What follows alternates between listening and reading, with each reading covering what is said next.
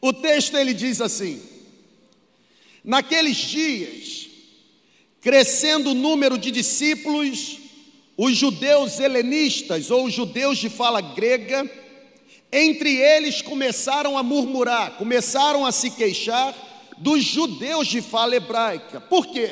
Porque as suas viúvas estavam sendo esquecidas na distribuição diária de alimento. Por isso, os apóstolos, ou os doze, reuniram todos os discípulos e disseram: Não é certo negligenciarmos o ministério da palavra de Deus a fim de servir as mesas.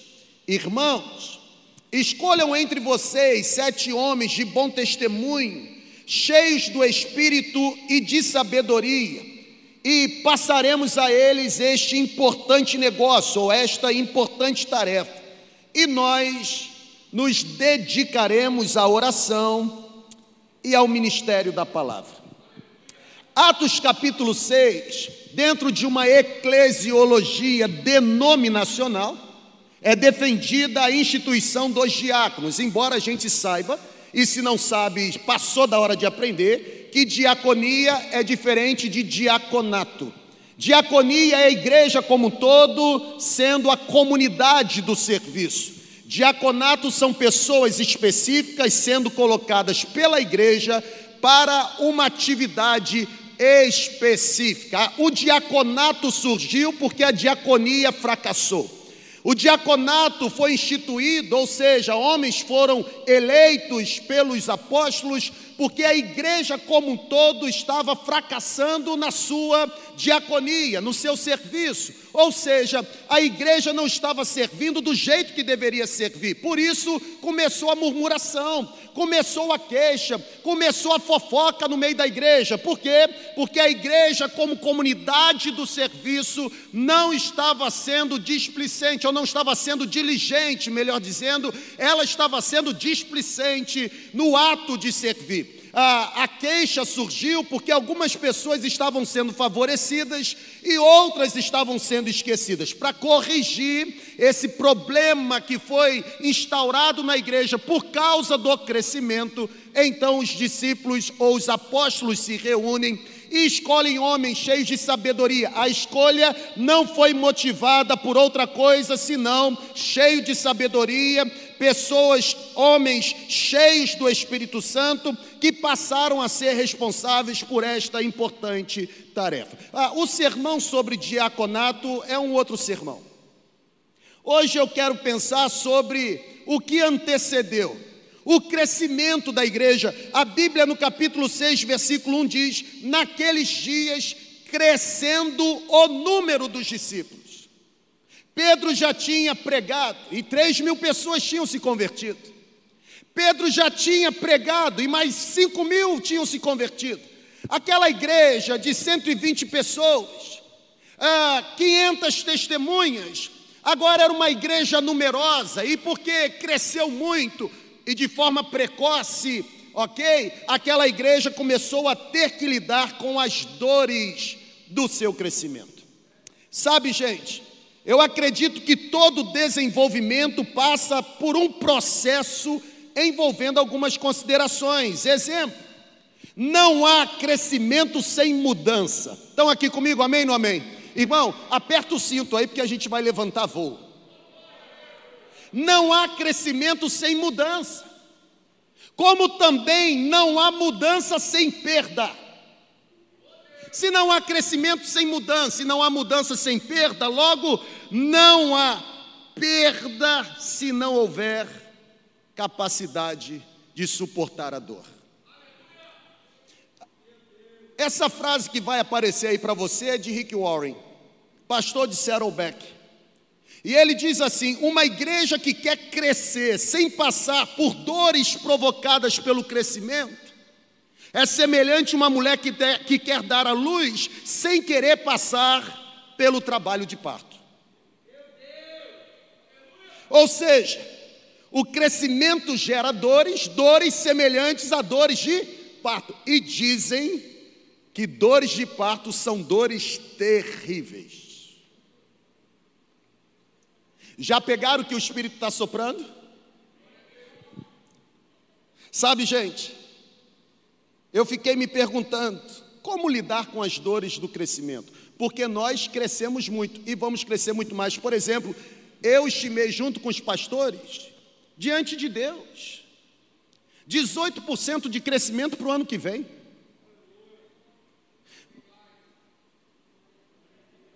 É isso aí mesmo. Tem gente que está dizendo assim: esses pastores não têm fé. Porque nós estamos debaixo de uma palavra. Esse, vou chamar de mosaico, né? Essa relação toda que a gente viu, irmão.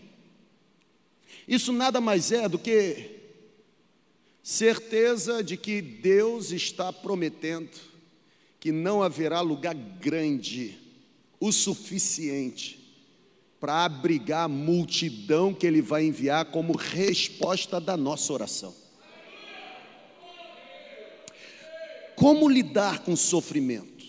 Na verdade, ontem, quando eu estava assim, estudando, eu fiquei me perguntando: será que vale a pena sentir dor, mesmo que seja para crescer?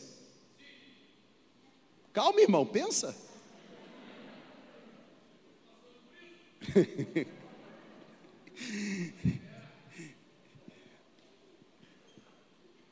Vale a pena. Vale muito a pena. Sabe por que vale a pena sentir dor, mesmo que seja para sofrer ou para crescer? Vale a pena porque as pessoas precisam de Jesus. Vale a pena porque enquanto houver uma pessoa sem ser atingida pelo Evangelho, nós continuaremos focados em cumprirmos a nossa missão, que é resgatarmos pessoas de todos os tipos pelo poder do Evangelho.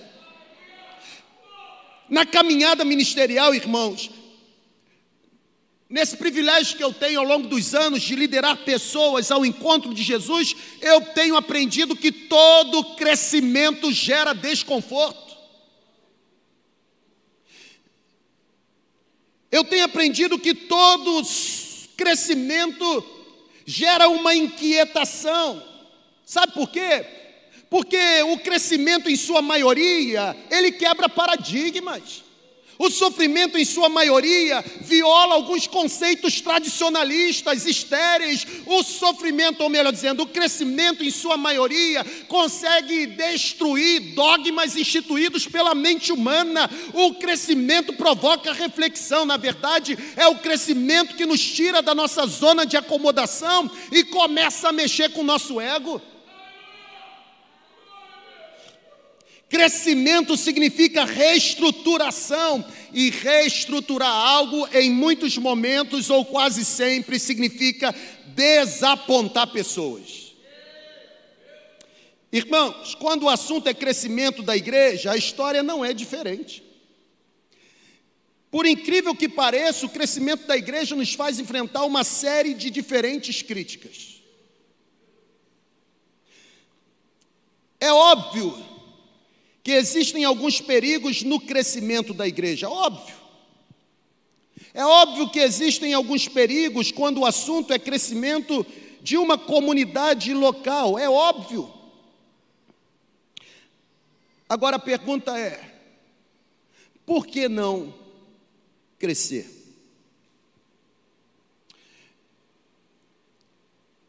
Pensar sobre crescimento traz inquietação para alguns geralmente para aqueles que não conseguem crescer. Por exemplo, eu sou apaixonado pela visão celular. Não preciso provar isso para vocês. Não sei falar sobre outra coisa. Quando o assunto é igreja.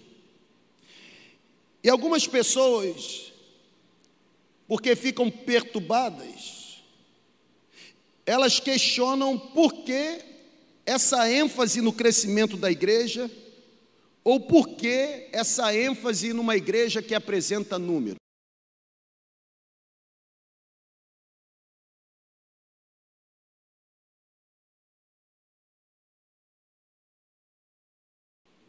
É o pastor Paulo Mazzoni. E ele certa vez ele disse algo interessante. Só tem problema com números quem não tem números para apresentar. Só tem problema com crescimento quem não desfruta do privilégio de crescer. Na verdade, igreja de números, devemos ser sim, com muita paz no coração. Até porque, irmãos, cada vida importa. Cada pessoa precisa ser alcançada. Cada família precisa ser resgatada, cada pessoa tem um lugar de pertencimento no reino de Deus, cada pessoa precisa ser edificada não apenas para ouvir, mas também para ser ouvido por uma comunidade de fé. Sabe por que nós não temos problemas em lidar com as dores do crescimento? Porque nós nos inspiramos no Novo Testamento de números. Por exemplo, o Novo Testamento diz que foram doze discípulos, setenta enviados de dois em dois, cinco mil alimentados com pães e peixes, quinhentas testemunhas presentes no momento da ascensão de Cristo, cento e vinte pessoas no cenáculo no derramamento do Espírito Santo, três mil convertidos, mais cinco mil na semana seguinte, através da pregação do apóstolo, e por números e mais números, para então finalmente chegarmos a uma incontável multidão que Apocalipse 7 diz que um dia estará em pé diante do trono e em adoração ao Cordeiro, gente de todas as tribos, povos, línguas e nações, tanta gente que não pode ser contada.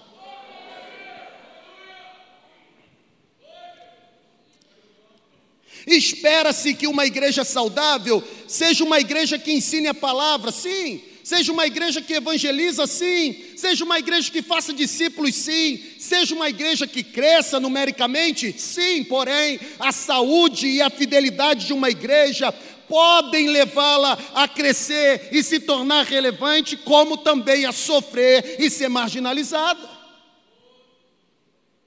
Sabe, irmãos, preocupação com o crescimento da igreja é legítima e é necessária. Na verdade, sempre foi. Preocupar-se com o crescimento da igreja é preocupar-se com a prioridade da missão. Preocupar-se com o crescimento da igreja é preocupar-se com a centralidade do evangelho. Preocupar-se com o crescimento da igreja é preocupar-se com a necessidade de falar sobre Jesus para os de fora. Preocupar-se com o crescimento da igreja é preocupar-se com o esforço para se tornar relevante não apenas no contexto social, mas também no contexto cultural. A busca por uma igreja relevante abre portas para que a nossa influência chegue mais longe. Sabe, gente, não há nenhum problema em, moder, em modernizar inovar. O problema está na forma como se faz para buscar relevância. A expressão crescimento ela pode ser compreendida em termos quantitativos e qualitativos. Exemplo: quando a gente fala de crescimento quantitativo, a gente está falando de membresia. Aí você diz assim: por que uma igreja tem que crescer a membresia? Porque significa que essa igreja está chegando mais longe no seu raio de influência. Quantas pessoas envolvidas na igreja estão espalhadas nessa cidade? Quantas casas estão sendo abertas como células para que a luz do Evangelho possa brilhar? Crescimento numérico tem a ver com orçamento. Quantas famílias foram abençoadas? Quantos pastores foram atendidos nas suas necessidades, principalmente nesse período de pandemia? Nós vimos aqui na prestação de conta da última sexta-feira. Investimos 900 reais aproximadamente em 2019, em determinada área. Em 11 meses de 2020, 101 mil reais. Aí você diz que o orçamento não vale a pena? A questão não é ter, a questão é para que ter. Se a gente não entende o propósito porque Deus entrega, não há razão para Ele entregar. Mas quando a gente descobre e tem discernimento em fazer o que Ele deseja fazer através do que Ele nos dá, irmão, Ele dá ainda mais.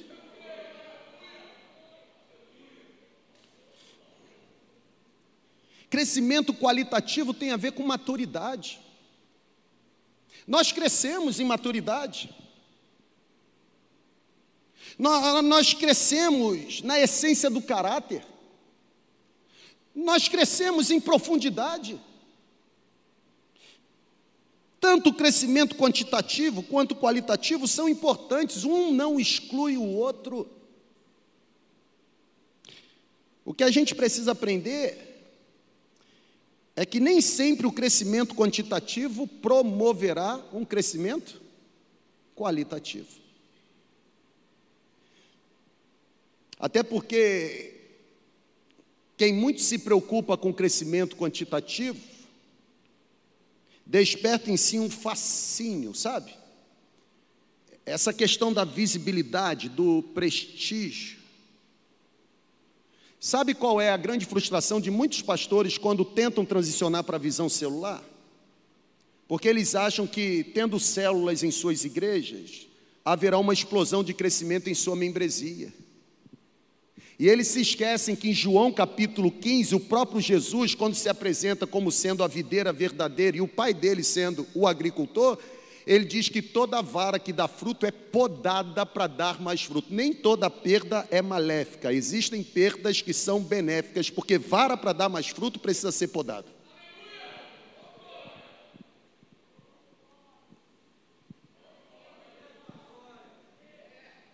Ou seja,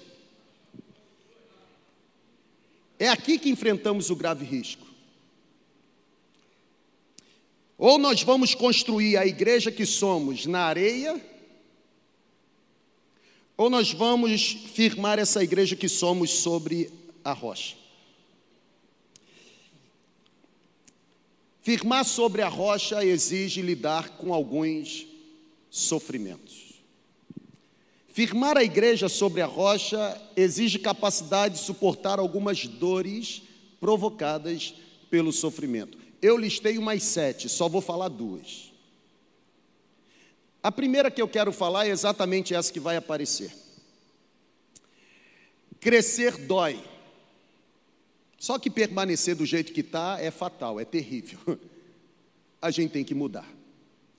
E o crescimento gera uma dor chamada questão do cuidado.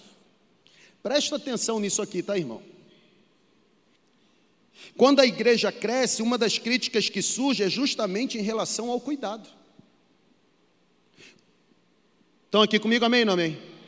Exemplo, eu já ouvi em várias igrejas, principalmente nas que eu pastoreei, eu já ouvi algumas pessoas principalmente aquelas que já estão naquela igreja há muito tempo, eu já ouvi algumas pessoas reclamarem da seguinte forma: Pastor, o senhor não se importa mais comigo. Eu ouvi isso em São Mateus várias vezes, porque éramos uma igreja de 60 pessoas, e depois nos tornamos uma igreja de centenas de pessoas. E aquelas que estavam muito próximas a mim, lá no início, com 60 pessoas, Agora, com o crescimento, elas reclamavam dizendo: O Senhor não se importa mais comigo. O Senhor não cuida mais de mim. Sabe o que essa fala se traduz? Essa fala se traduz o seguinte: o Senhor não está mais disponível somente para mim, como estava disponível quando a igreja era pequena. Agora eu tenho que dividir o Senhor com os outros e eu não quero. Na verdade, não é que você não cuida, é que você não é mais somente de. Estão entendendo, irmãos? Amém ou não amém? É uma dor provocada pelo crescimento e que a gente tem que lidar. Exemplo: a igreja cresce, e porque a igreja cresce, a distância entre o pastor e as ovelhas ela inevitavelmente se torna maior.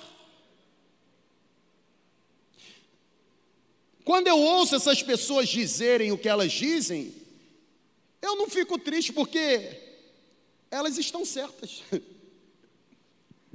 Não tem como mais se tornar disponível somente para elas. Não tem como priorizar a agenda para elas. Tem gente que liga dizendo assim: eu preciso conversar. Aí eu falo: tem que, eh, avisa lá, vê como é que está. Não, o senhor tem que arrumar um lugar. Não tem que arrumar lugar. Porque ninguém é melhor do que ninguém. O que precisa fazer é você descobrir que na igreja de Jesus não existe ungidão.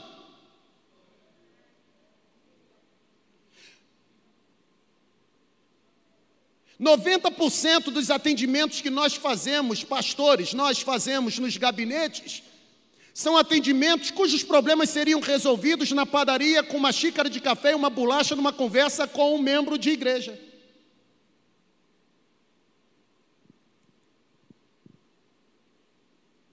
Estão entendendo, irmãos? Não, vocês estão tensos.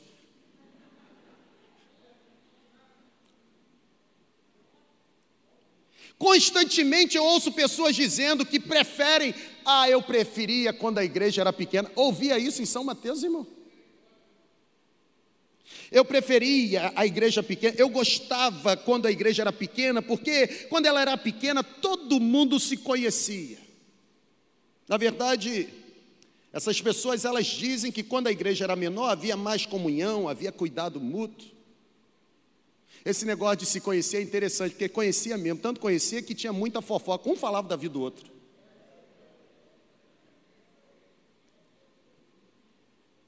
Irmãos, o crescimento da igreja pode gerar relacionamentos frios e impessoais, sim ou não? Sim. No entanto, é preciso entender que nem toda igreja que cresce agora vai desfrutar de relacionamento frio. E qual a solução que, pelo menos nós, enquanto segunda igreja, qual a solução que nós temos em meio ao crescimento que Deus está dando? Qual a solução que nós temos para que nós não percamos a essência da comunhão? A solução se chama célula. Gente que reclama que não é cuidado por pastor é gente que não está em célula, porque se estivesse, se sentiria pastoreado pelo seu líder de célula, que é orientado pelo seu pastor. Gente que diz que não gosta de igreja grande porque é mais um em meio à multidão, não é conhecido, entra e sai sem ninguém cumprimentar. Gente que reclama de recepção de celebração é gente que não desfruta do privilégio de no dia a dia da semana conviver de forma profunda e intensa da comunhão provocada por relacionamentos verdadeiros e duradouros que nos acompanham nos nossos melhores e piores dias, relacionamentos que nós desfrutamos através da visão celular. É impossível alguém que está em célula entrar nessa grande igreja chamada segunda igreja e se sentir mais um na multidão, porque quem está em célula consegue identificar pelo menos 10 pessoas que são membros de sua célula. Irmão, viver em célula é tão bom, tão bom, tão bom que a gente consegue ficar desintoxicado da necessidade de um guru espiritual. Até porque líder de célula, o seu papel na liderança da célula não é transformar a sua célula numa igrejinha cujo pastor é você. O seu papel enquanto líder de célula é cuidar bem das ovelhas de Jesus, apontando cada pessoa para ele. Sabe, irmãos, o pastor não ligou para mim, nunca foi na minha casa. Eu até queria ter tempo, irmão. Mas tem pessoas que acham que ser pastor é viver de cafezinho em bolo o dia todo. Tem gente que chega para mim e nem disfarça. Ela diz assim: Você é pastor ou você trabalha também? Você trabalha ou você é só pastor? Como se ser pastor é, é viver na ociosidade.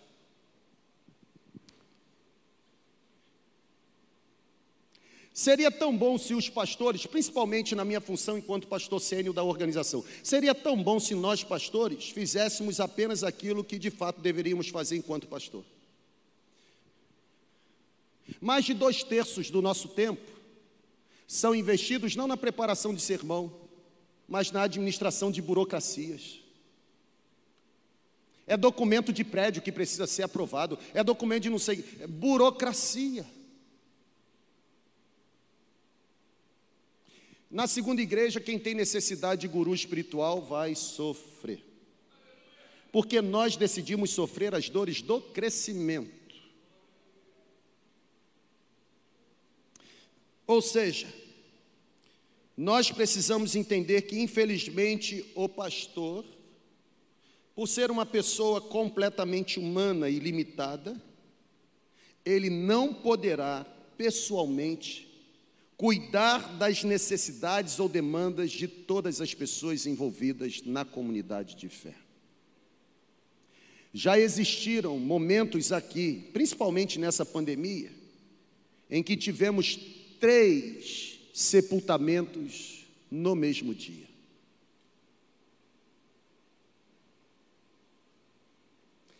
Não tem como se tornar refém de um único líder. Até porque Deus não dá pastor para a igreja para ele ser idolatrado. Deus dá pastor para a igreja para ele ser ouvido, obedecido na orientação que ele entrega como orientação dada pelo supremo pastor da igreja. Se você se tornar mais refém do seu pastor do que de Jesus, você deixou de ser cristão e se tornou um idólatra. Se a sua defesa é mais pelo nome do seu pastor do que pelo nome de Jesus, você não entendeu nada de evangelho. Se você é capaz de dar a sua vida por um homem, mas não consegue, como Pedro, permanecer íntegro, afirmando ser discípulo de Jesus, você está no lugar errado. Existem dores provocadas pelo crescimento e nós estamos sofrendo algumas delas. Tem pessoas que são tão invasivas, invasivas que elas não respeitam a sua privacidade. Os pastores têm medo de falar isso, eu não tenho não. Tem pessoas que são tão invasivas que elas invadem, sem serem suas amigas, as suas redes sociais para falarem desaforo, pessoas abusadas, usadas pelo diabo.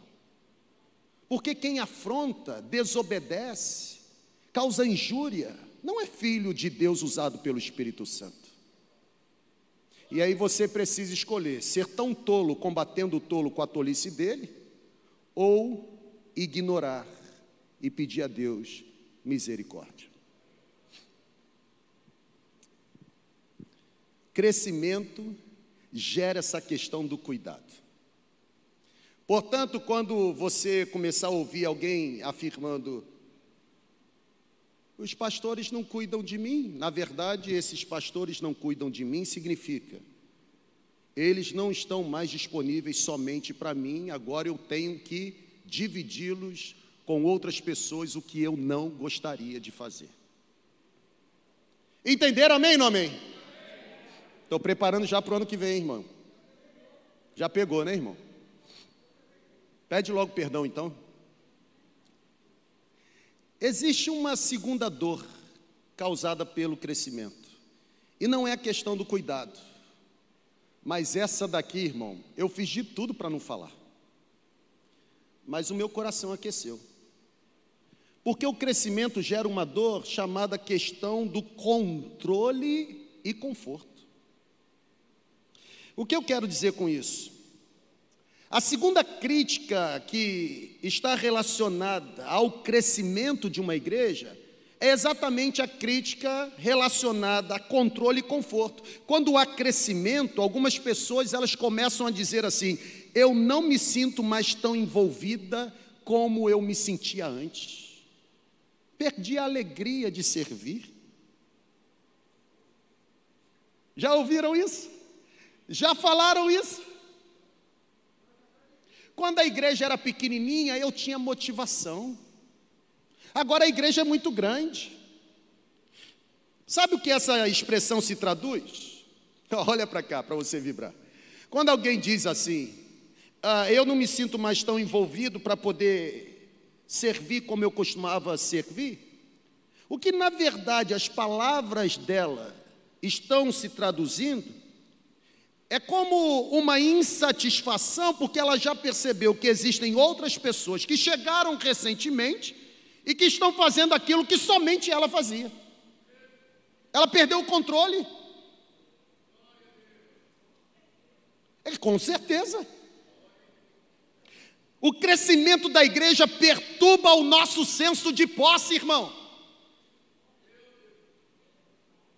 Na verdade, o crescimento da igreja me obriga a abrir mão do controle que eu achava que tive um dia, ou que eu achei que tive um dia, ou achava que tinha um dia. O crescimento da igreja, ele me obriga a abrir mão do controle, por quê? Porque o crescimento da igreja, ele não deixa mais o poder ficar centralizado. Embora toda regra tenha sua exceção, grave isso, hein? Eu já fui pastor de igreja de pequeno porte, médio porte, grande porte. Grave isso. Embora toda regra tenha sua exceção, há maior probabilidade de problemas relacionais em igrejas menores do que em igrejas maiores. Eu vou repetir porque você não entendeu. Existem mais probabilidades ou maior probabilidade de problemas relacionais em igrejas menores do que em igrejas maiores. Sabe por quê? Porque em igrejas menores muitos membros pertencem à mesma família. E aí começa a questão dos nomes importantes. Aqui não pode mexer, aqui não pode mexer. Está centralizado.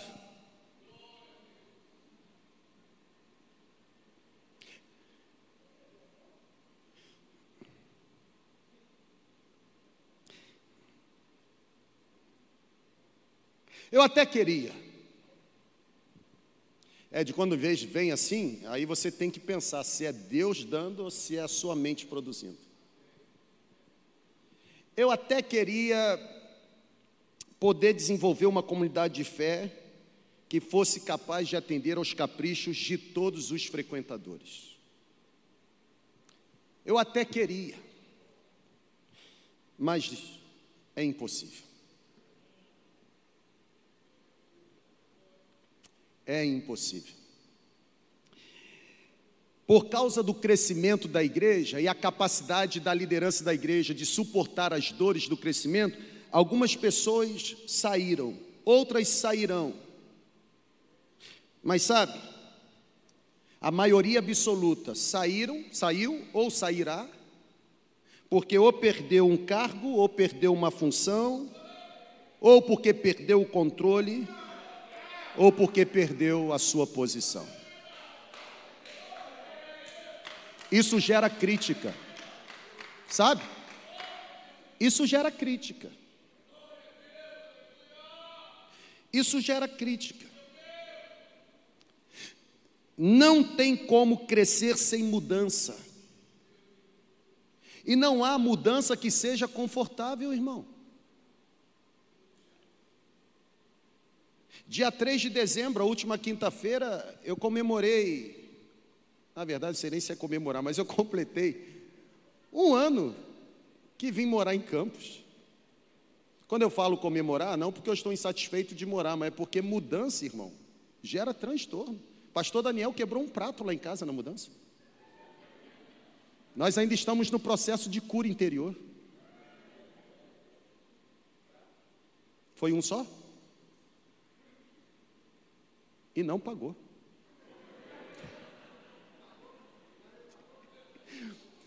Óbvio que eu estou brincando com ele, mas se quiser pagar, eu Mudança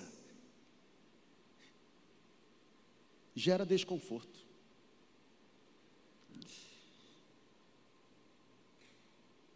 Um monte de gente quer que a igreja cresça, desde que esse crescimento não se torne desconfortável. Tem um escritor que diz que mudar dói, e dói mesmo, mas permanecer do jeito que está é fatal. Ver a igreja crescer significa estar disposto a ministrar fora da sua zona de conforto. Imagina se a igreja fosse a reprodução exata do meu gosto pessoal. Os irmãos não iam suportar ficar aqui um dia sequer. Porque o meu gosto é horroroso. Só serve para mim. Se o meu gosto não prevalece, porque o seu deveria prevalecer? Então a igreja que produzimos não é nada mais, nada menos do que o discernimento que recebemos da vontade de Deus para esta comunidade, enquanto DNA e essência, para atender às demandas desse tempo. Crescimento gera crítica, primeiro por causa do cuidado, e segundo por causa do controle. O crescimento perturba o nosso senso de posse.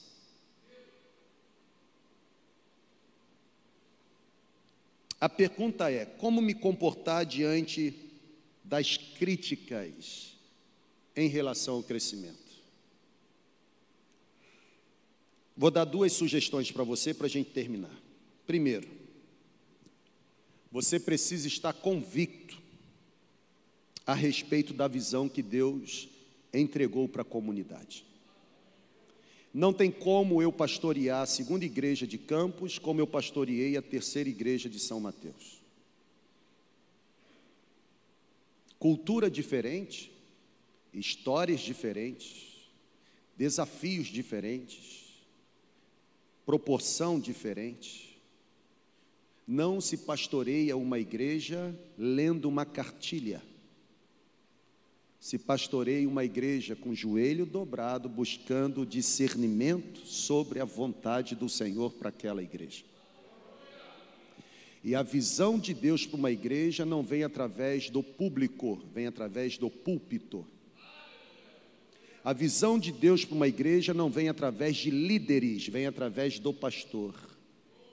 A visão de Deus para uma igreja não vem através de grupos de ministério, vem através do homem que Deus instituiu como sendo o representante diante daquela comunidade. A visão de Deus para este tempo está aqui. É minha obrigação fazer com que a chama que está ardendo aqui se alastre para aí.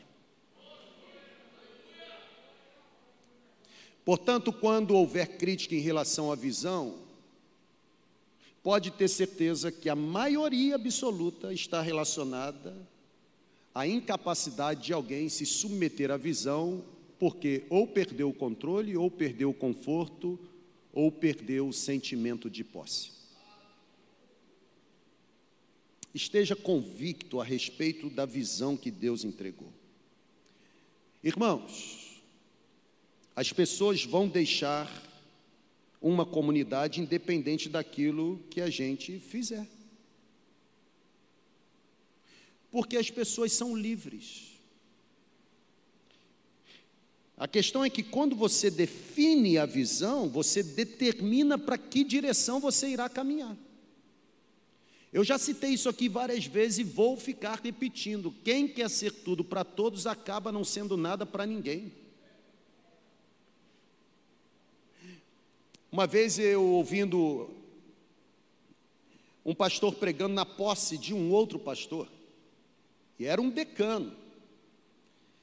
Ele dizia para aquele pastor que estava chegando para aquela igreja, no Rio de Janeiro, Baixada Fluminense. Ele dizia que pastor que chega para uma igreja, ele é colocado no centro. E aí ele dizia assim: em muitos momentos, não no centro da vontade de Deus, mas no centro de ficar administrando egos de grupos da igreja, viu? Você tem que você tem que satisfazer aqui, mas você também tem que satisfazer aqui. E aí ele fica ali no meio. Agrada aqui, agrada aqui agrada ali. Quando Cristo voltar, ele não vai querer saber se nós fomos politicamente corretos, ele vai querer saber se nós fomos biblicamente corretos. E sermos biblicamente corretos significa entendermos a visão que Ele está derramando no tempo para a nossa comunidade. Quando não há visão, qualquer direção parece boa. No entanto, é a visão bem estabelecida que nos permite alcançar, e não apenas alcançar, mas fazer o que nós fomos chamados para ser feito. Irmãos, nem todos estarão em acordo com a visão que Deus. Óbvio. Mas qual o problema disso? Nós precisamos concordar em discordar cordialmente. Nem todos estarão em acordo. Quando eu falo nem todos, falo membros da igreja, pastores de outras igrejas e membros de outras igrejas que falam da visão da nossa igreja, eles não devem ter trabalho para realizar. Que faz aqui não interessa para eles, não é verdade? Tem a ver com a nossa comunidade. Nem todos na nossa comunidade estarão em acordo com a visão que Deus nos entregou. Porém, nós precisamos lembrar que o reino de Deus é maior do que nós mesmos. O reino de Deus é maior do que os nossos ideais. O reino de Deus é maior do que até mesmo a própria igreja. A igreja faz parte do reino de Deus, mas a igreja não limita o reino de Deus. O que não deve acontecer e nós não vamos permitir é nos rendermos às chantagens de manipuladores. Ana Beatriz Barbosa, é, ela escreve um livro bacana, não é um livro gospel. O título do livro é Mentes Perigosas, o Psicopata Mora ao Lado, um livraço.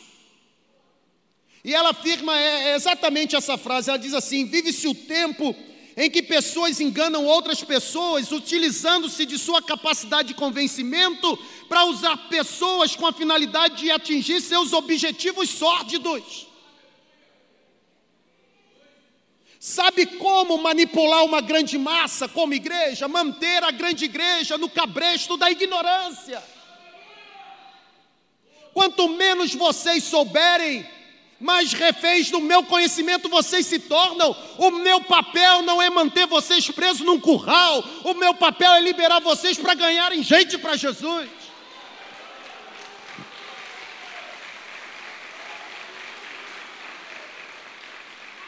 Nós temos uma visão, irmão, uma visão linda, bem estabelecida. Só critica quem não entendeu. Como você explica 330 pessoas chegando em menos de um ano? É carisma humano? É novidade? É oba-oba? Não é, porque se fosse já tinha murchado. Irmãos, são sete meses, quase oito meses, mais de 500 pessoas, seis e quinze da manhã, orando juntos no Bom Dia Espírito Santo. É oba-oba, se fosse já tinha passado. O que nós estamos vivendo não é resultado da força do braço humano. O que nós estamos vivendo é cumprimento da visão que Deus entregou. Deus está com a mão sobre a nossa comunidade. Vamos avançar. Ana Beatriz chega a chamar esse tipo de gente de predadores sociais com aparência humana. Pessoas que visam apenas o benefício próprio, pessoas que ostentam poder, status, pessoas que habitam na mentira. Se Deus nos entregou uma visão, se Deus nos deu uma direção, não podemos abrir mão de caminhar em direção à vontade de Deus, ainda que isso nos gere algumas dores.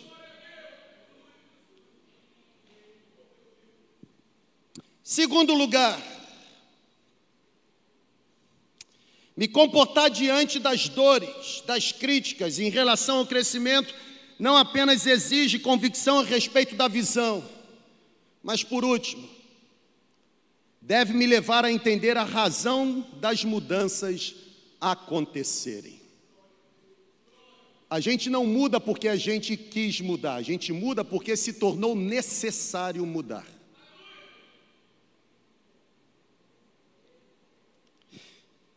A pergunta que a gente sempre vai responder é: qual a motivação de fazermos o que estamos fazendo? Só existe uma motivação. Bota aí o último slide. A motivação é essa. Por que fazemos o que fazemos? Porque as pessoas precisam do Senhor. É só por causa disso, irmão. É só por causa disso. Não existe personalidade famosa entre nós, a não ser o nome dele. Eu falei isso domingo passado.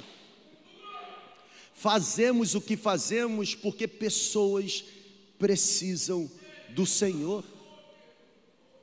E se tivermos que mudar mais, para que alcancemos as pessoas que precisam do Senhor, ainda que gere desconforto, nós vamos mudar. Vamos ou não vamos?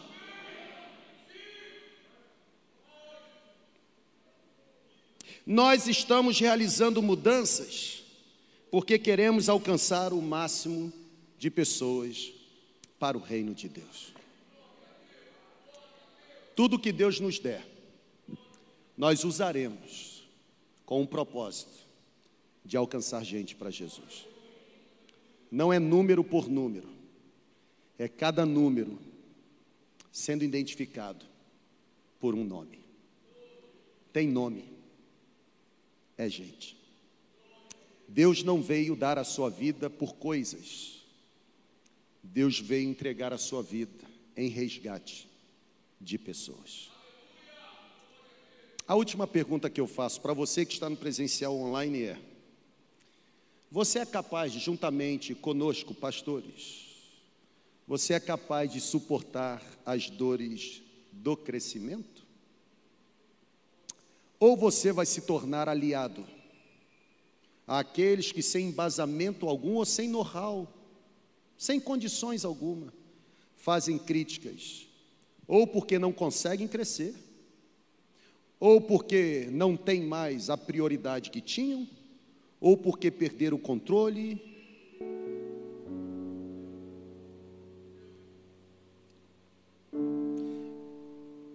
A minha última frase. Na verdade, é a realidade do meu coração. Críticas não nos paralisam. Na verdade, as críticas, ela nos impulsiona. Existem críticas que são verdadeiros elogios, como existem elogios que são verdadeiras críticas. Fonte boa não jorra água ruim. Fonte boa não jorra água nociva. Não olhe para a crítica. Examine a fonte da crítica.